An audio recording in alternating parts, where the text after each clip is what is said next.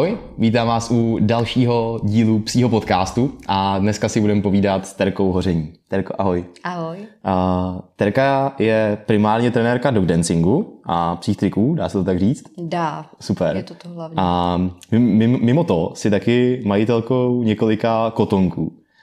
Dvou aktuálně dvou. a dvou v rodině další. Yes. tak uh, přibliž nám prosím tě trochu tohleto super rostomilý plemeno, co takový ten, no jak vlastně, řekni, jak, jak vypadá, i kdyby ho někdo náhodou jako neznal. chlupatý. Jo, jo, jo, jo, jo.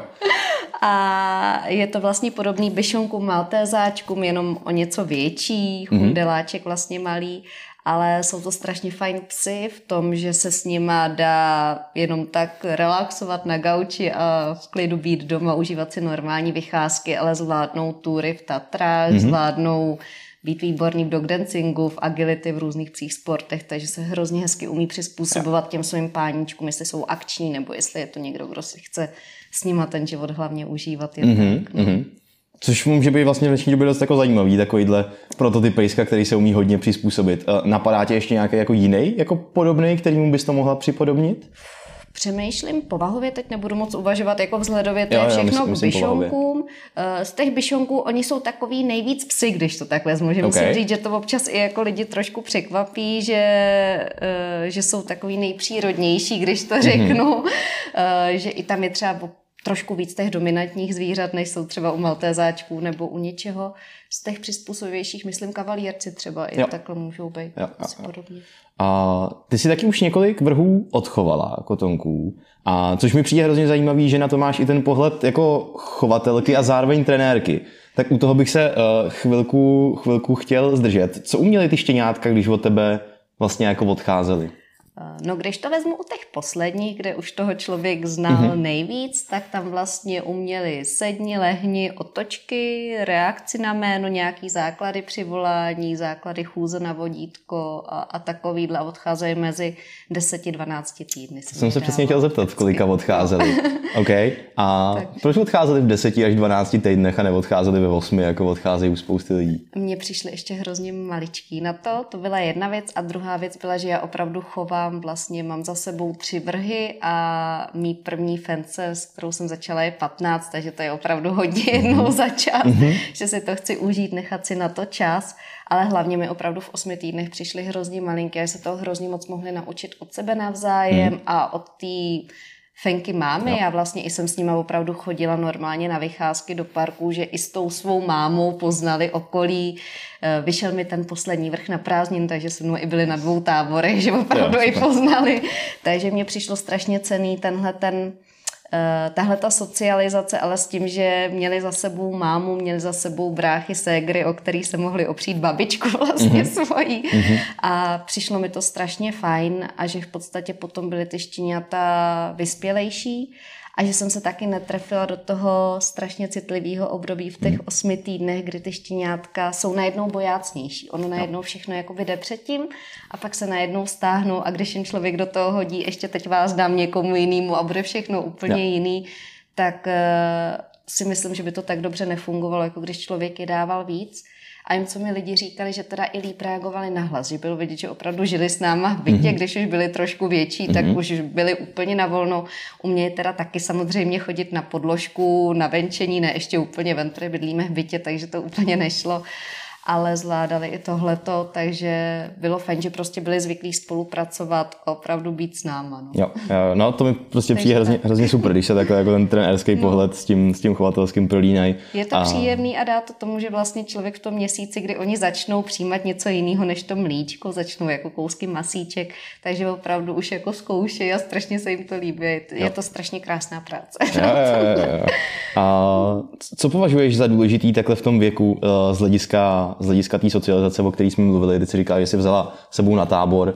Teď tak, myslíš štěňátka, nebo když si je ty lidi vezmou? Jakou štěňátka. Myslím ty... Chovatele. Pořád bych se chtěl bavit chovatele. u toho, když, když jsou u toho chovatele, protože to mi přijde jako, jako velmi zajímavá zkušenost, kterou jste chci dostat. Eh, líbilo se, Přijde mi důležitý, aby opravdu poznali různý prostředí, různý klidně i lidi, takže pokud člověk jakoby může tak klidně s nima i jet prostě někam na návštěvu někam, nebo někam do jiného prostředí, že vidějí vlastně i něco trošku jiného. Myslím že si, že tomu dá, i když se dostanou do kontaktu s jinýma psama, A já musím říct, že jsem i hodně zvažovala to, jak prostě, jak moci seznamovat s jinýma psama, zvlášť tady v Praze, na mm-hmm. úkor toho, že prostě nemají dokončené očkování.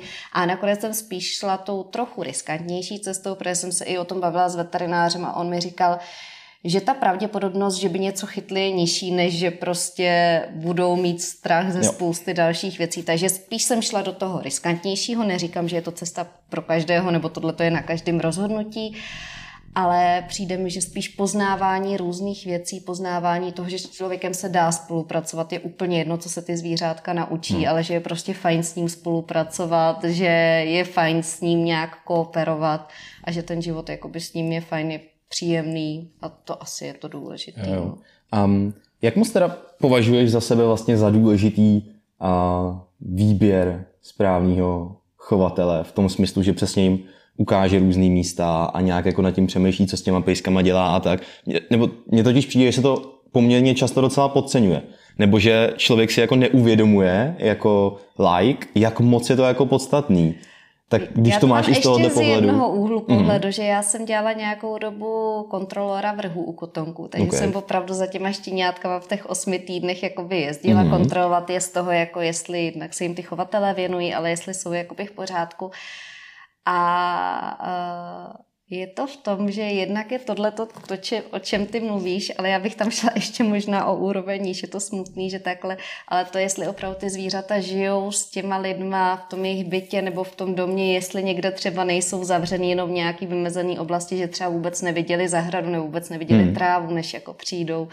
Takže to si myslím, že je hodně důležitý, aby aspoň, když tam člověk přijede za tím chovatelem, bylo vidět, že prostě hmm. žijou jako členové rodiny, už takhle malinký, a obávám se, že to není samozřejmost ani u jako zvířat, jsou normálně s průkazem původu. Ani tohle, a, že, že jako jsem se ptal na moc vysoký tohle, level, jako, jako jestli... Tohle to se obávám, že jako občas se s tím člověk setká, je super, když to ty lidi Jasně. dělají. To si myslím, že je úplně hmm. dokonalý. Uh, já i když si budu brát další zvířátko, tak bych chtěla, aby opravdu to zázemí mělo. Je to pro mě asi to nejdůležitější. Jo než jako úžasný rodokmen, jo. tak bych chtěla, aby prostě tam opravdu hmm. to bylo, protože si myslím, že tomu zvířeti to dá něco, co už se strašně špatně dohání. Jo. Že potom se člověk může snažit, ale už jo. úplně to nedožene. No. Jo, jo. A dokázala by se jako říct, a teď jasně, že to bude totální no. jako typ, jo, ale jakože kolik procent toho, jak moc je potom člověk s tím pejskem jako happy po, zbyt, po zbytek hmm. života, dělá fakt jako jenom ten výběr toho chovatele, který s nima buď to jim představuje všechno, co existuje, anebo, ho, nebo má prostě ty štěňátka jako na stejném místě? Jako, Já že... se obávám, že na procenta to asi nejsem fakt schopná říct, protože tam hraje ono, ať se budeme bavit o čemkoliv, tak vždycky to zvířátko máme a je to jako u lidí, že pro něco prostě má vlohy a bude zvířátko, který projde chovatelem, kde prostě nic neuvidí, bude zavřený na jednom místě a, mm. a nevyleze v podstatě z pár metrů čtverečních a vyroste z něj celkem fajn pes a bude zvíře, který tohle to zažije a už se prostě jen velmi obtížně dá jakoby dohromady, nebo mhm. bude s ním ten život obtížnější, bude se víc bát, nebo bude do agresivity, do něčeho jiného. Takže myslím, že když člověk má tu šanci vybírat, tak je fajn opravdu na tohleto klást důraz a nejít do každého chovatele a i se tam jet třeba předtím podívat. Já jsem i dělala že první zájemce o štěňátko jsem měla ještě než byla třeba těhotná fejka mm-hmm. a že jsem opravdu udělala to, že jsem se s nima setkala. I jsem se jich ptala, jestli to plemeno někdy viděli, tím, že ty kotonci nejsou úplně no, rozšířený a sešli jsme se předtím a teď to jsou lidi, s kterými se vlastně vídáme jako s kamarádama opravdu. No, Takže i je fajn, když vlastně klidně napsat takhle dopředu a když se podaří se třeba i vidět sejít se, jestli si navzájem sedneme. Jo. Takže tohle jo, jo. je fajn.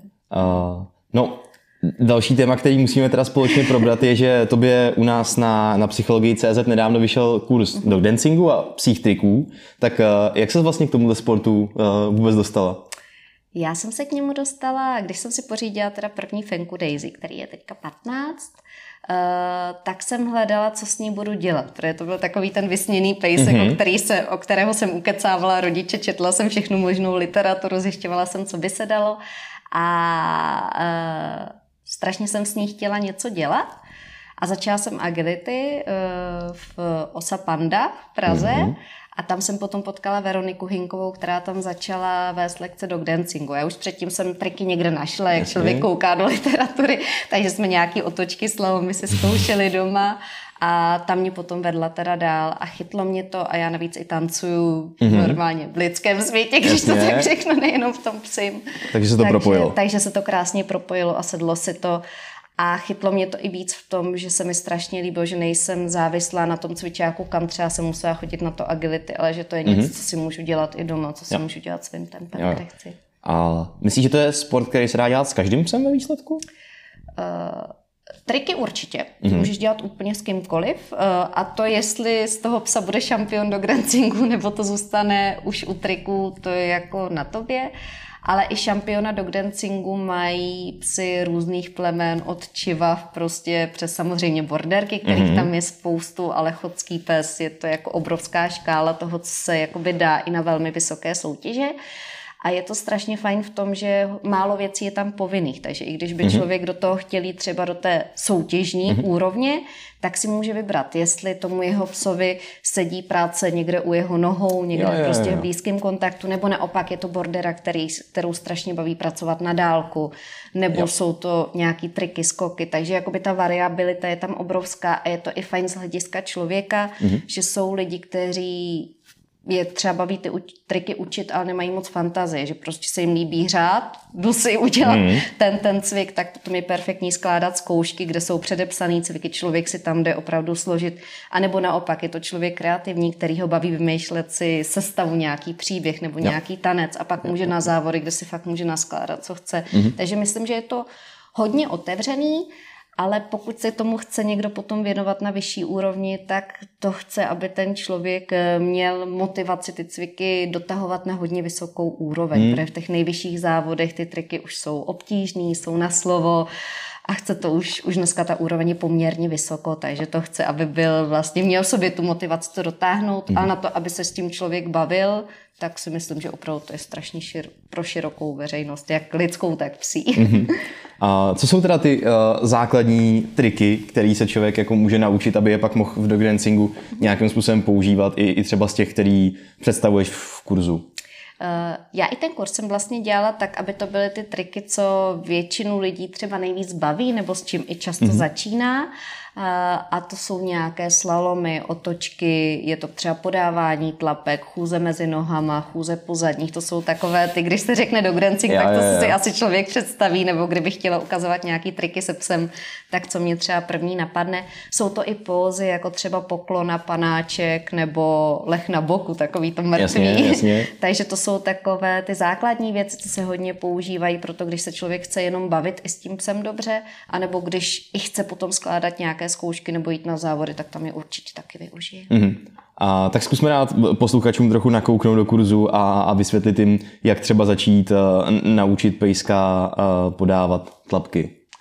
Tak zrovna to podávání tlapek, já tam, má, uh, já tam vlastně ty cviky vysvětluju pomocí různých metod učení. Mm-hmm protože si myslím, že je fajn mít zásobárnu toho, je, jak se dají ty věci učit, než jít jenom navádění nebo jenom shapingem nebo přes targeting, což což je vlastně spousta metod, ale eh, podávání tlapek tam učím eh, sice přes navádění, ale je to takový trošku specifický navádění, že eh, člověk si dá do ruky pamlsek, ten pes o tom ví, že tam má ten pamlsek, proto je to i navádění, že vlastně to první, co pes ví, je, je, je tam pamlsek, potřebuju se k němu nějak dostat. Mm-hmm. a já potom tu ruku zavřu.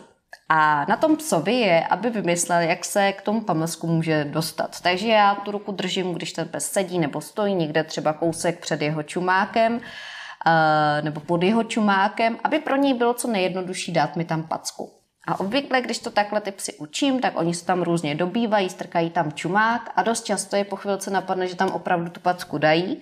A to je pro mě kouzelné otevírací slovo nebo signál spíš. Otevřu tu packu a on dostane tu odměnu. Mm-hmm. A takhle, když se to párkrát zapakuje, tak ten pes si to velmi rychle spojí, že ano, takže to je ten signál, musím tam dát packu, otevře se mi ruka, dostanu mm-hmm. odměnu a pak už se to naučí na druhou ruku a pak už samozřejmě pokračujeme mm-hmm. dál a dál. A Co teda, když ten pejsek jako nějak eh, se mu tam tu packu úplně dávat nechce, ať už jako, že si to plete ze sebe kontrolou, nebo ně, někdo do něj tu sebe kontrolu futroval hodně prostě, nebo, nebo zkrátka se mu nechce zvedat packu, tak eh, ještě nějaký jiný způsob, kterým to učíš?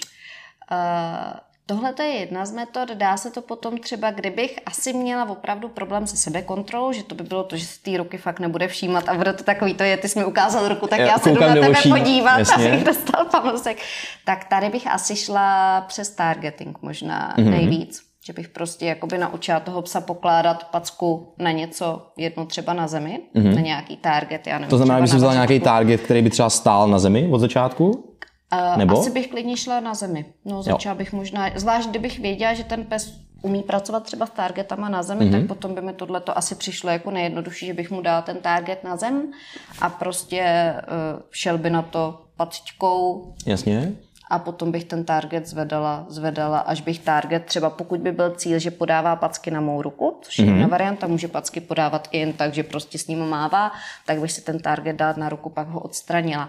Nebo pokud by měl už, pokud by to byl pes, třeba pracuje už se shapingem, tak klidně by člověk mohl zkusit i nabídnout mu ruku, jestli ho ta mm-hmm. pacička náhodou nenapadne. Mm-hmm. Uh, I jsem viděla učení a taky se dá udělat, když ten pejsek vůbec ty pacičky ještě tam jakoby nejsou v hlavě, že jo, se dají nějak používat. Takže se dá použít i navádění, že ho vlastně člověk trochu vyvádí z rovnováhy třeba pamlskem jakoby ze strany a že tu packu trošku zvedne. Jo, že ho tam jako na jednu stranu jo, a on vlastně tu druhou jako odlehčí. Jo, dá, okay. dá se i takhle, i když tam pozor, no to, to není úplně uvědomovaný, takže tam jo, bych jo. asi do toho šla, kdybych fakt jinou jakoby metodu už prostě, jo. kdyby to nešlo jinak, do toho jít, takže asi tyhle ty věci mm-hmm. mě napadají, ale opravdu tohle to používám vlastně nejčastěji, tu zavřenou pěst prostě a myslím, že pokud by to byl pes pokročilejší se sebekontrolou, tak asi tam bude i fungovat nějaký už základy shapingu, jo, takže jo. možná potom bych šla do toho, že bych opravdu nabídla tu ruku jo. nebo něco, jo. na co by tu packu dával. Uh, hele, mně se útlapek ještě pak jako velmi uh, často vybavuje situace, kdy lidi chtějí uh, sušit pejskovi tlapky, což už teda se nebavíme asi tolik hmm. o o triku, ale spíš o nějaký manipulaci, tak eh, jak třeba toho pejska potom naučit, aby ti tu packu teda podával i ve chvíli, kdy mu jí chceš nějakým způsobem osušit? Jaký tam budou nějaké jako principy, jak v tom vlastně pokračovat? Uh, já musím říct, že sama za sebe tady spíš jakoby dá se to použít samozřejmě to, že si používám ten povel, co mm-hmm. mám jakoby na packu, že už teda umí dávat packu, tak mu ukážu, uh, dám mu pamlsek a třeba ho prokrmuju zatímco jakoby ano. suším packu, ale už upřímně u tohohle bych klidně spíš asi se nedělala tolik se cvikem, jako že bych opravdu ho naučila na povel třeba tu packu chytat. Já mm-hmm. mám mhm. obecně povel, když chci jakoby nějak šahat na psy, mm-hmm. něco s nima dělat, že jim řeknu chytej Eh, vezmu je, odendám u mě z kotonku větvičky z chlupu nebo cokoliv Aha. a to tam mám a to mám i u těch paciček, že jakoby mám varovný slovo uh-huh. a spíš tu packu jako pasivně zvedám, že zrovna u tohohle mi to přijde jednodušší, uh-huh. když to je obyčejný očištění paciček a nemám pejska, který je extrémně bojácný, jo. který prostě jo, jo, jo, jo. opravdu s ním pracuju, že uh, sice je to jako ode mě nějaká komunikace, že pokud ten pes po slově chytám, zaleze někam do dír nebo Jasně. se tváří nešají na mě, Jasně tak mu dám chvilku prostě času a spíš to beru tady to pasivní. Mm-hmm. No, že to mm-hmm. úplně e, nekomplikuju si tolik život, ja, ja. abych šla tímhle tak... tím, ale šlo by určitě to taky tak brát. Jasně, tak pokud to jde, tak si člověk hmm. nemusí komplikovat život. Právě. Jasně, no. a, no a jak teda eh, tlapky rozšířit i na to, aby tě třeba podával na nohy? To už se zase mhm. vracíme teda k, k trikům, což je uh, tak líbivý docela. je mi to jasný, jenom přemýšlím teď, kde jsem skončila. Myslím, že jsem skončila, takže takhle ukážu psovi tu pěst a on mi tam dá Jo, jo, že vůbec nějak začíná začíná dávat patku jako na, tak, na dám mu pamlsek a odměním.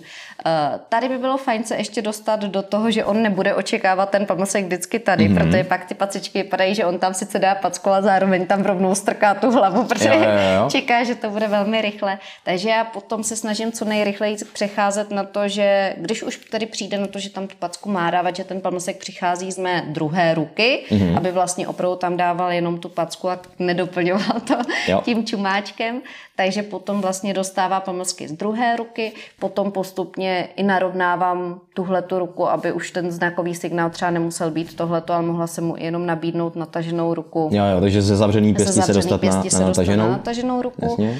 A ve chvíli, kdy tohle funguje a ideálně potom i pod povel, i když ono mm-hmm. tohle to je poměrně, předpokládám, že to by, by asi došlo, co je není chci, pokud bychom cvičili packy, tak mám na každou teda uh, ruku jiný povel, mm-hmm. protože potom do budoucna třeba i moje fenky umí zvedat packy samostatně, mm-hmm. takže kdybych měla stejný, tak to je, není úplně šikovný. A když už teda umí, že řeknu, já mám třeba mávej pápa na pacičky, tak řeknu mávej, ona mi tam dá packu tak pak zkouším klidně třeba na nohy.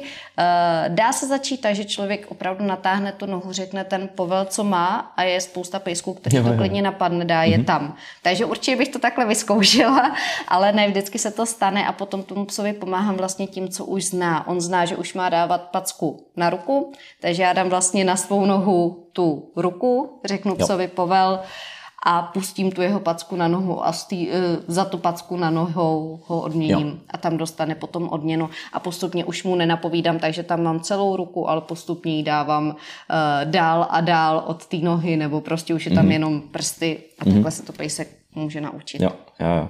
No, ty si mimo to, že jsi jako, jako soutěžící vyhrála titul Master of Dog Dancing, tak i jako rozhočí figuruješ na dog dancingových zkouškách. I, I v závodech. Oni vlastně uh, jsou v, uh, v dogdancingu rozdělený rozhodčí pro zkoušky a závody, protože to, za, je to... Za je, něčem plavu prostě.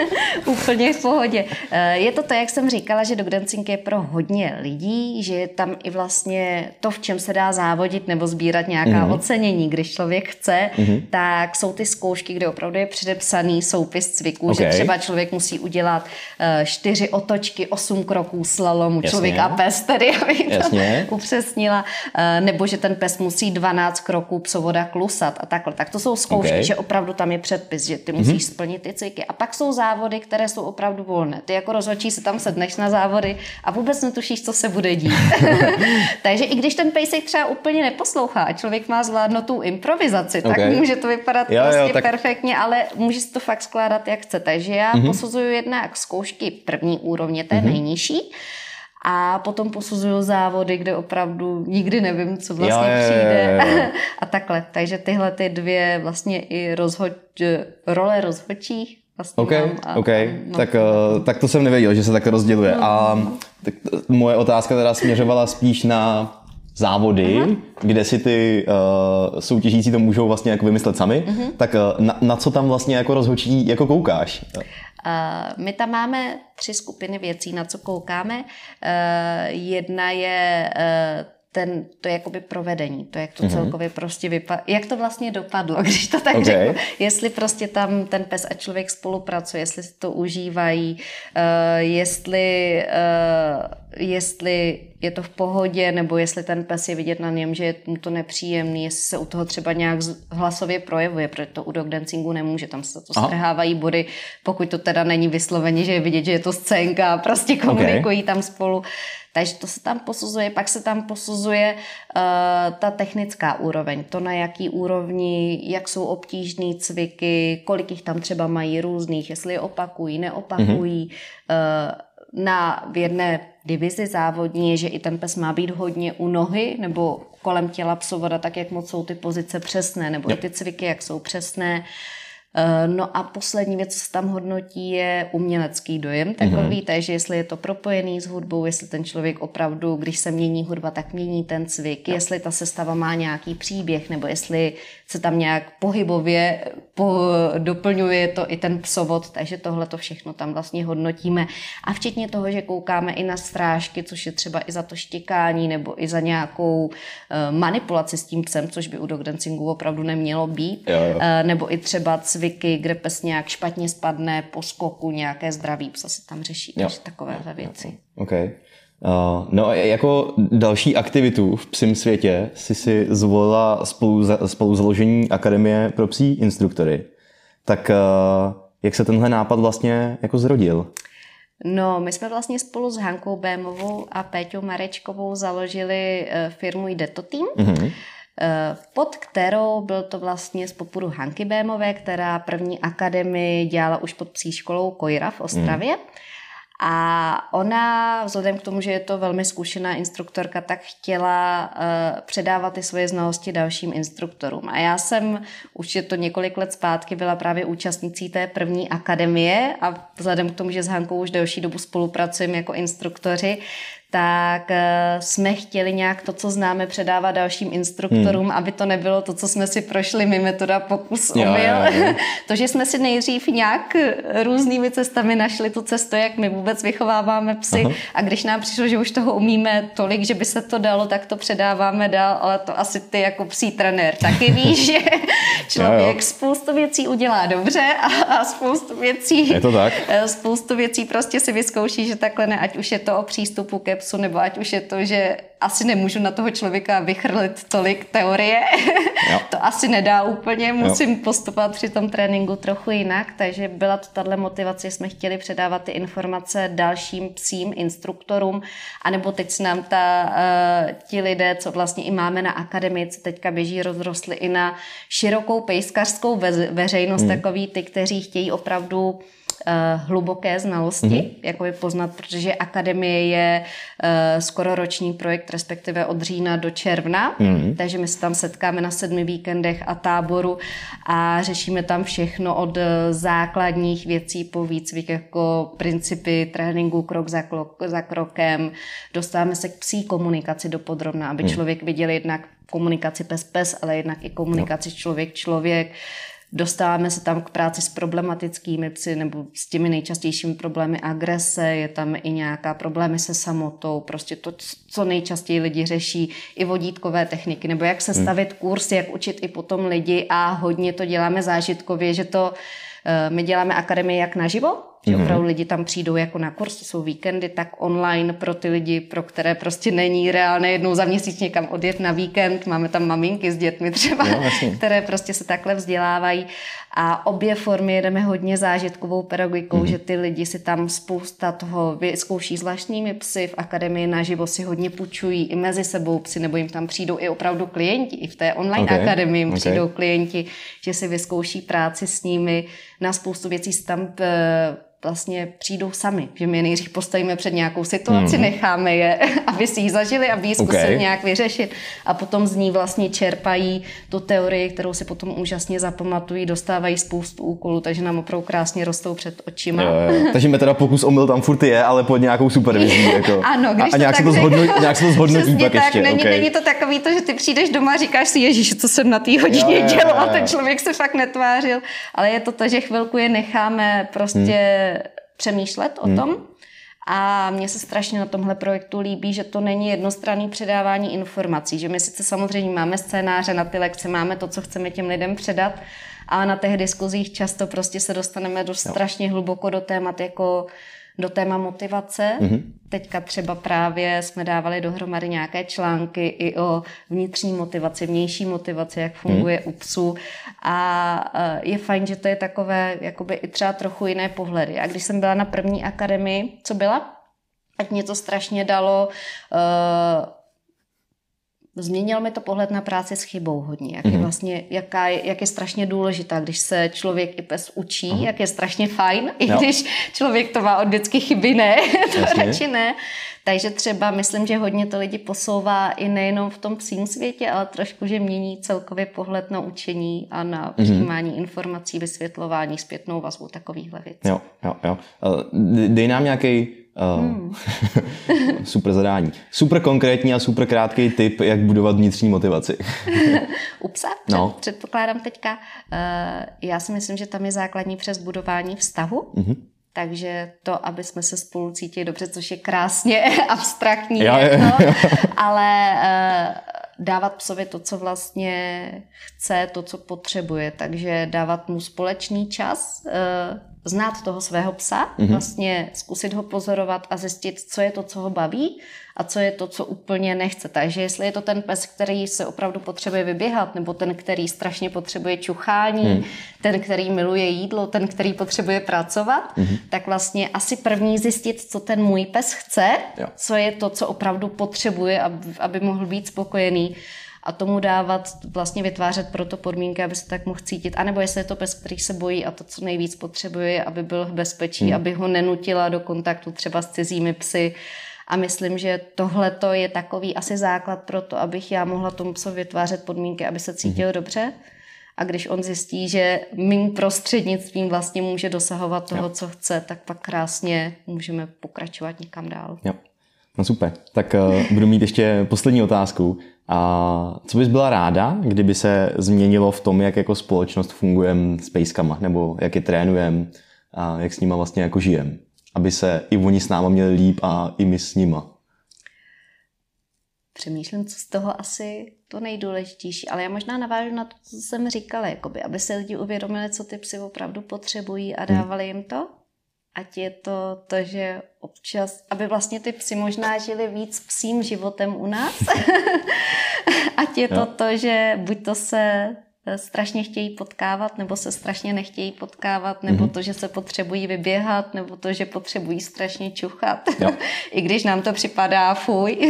Takže to možná a možná ještě jedna věc, která s tím souvisí, aby se lidi naučili víc eh, znát tu psí komunikaci. A právě hmm. tyhle ty věci viděli, aby věděli, co to znamená, když pes lehne a na někoho upřeně kouká, nebo aby věděli, proč se tomu psovi nechce tak těsně projít kolem no. druhého psa, když jsou na chodníku.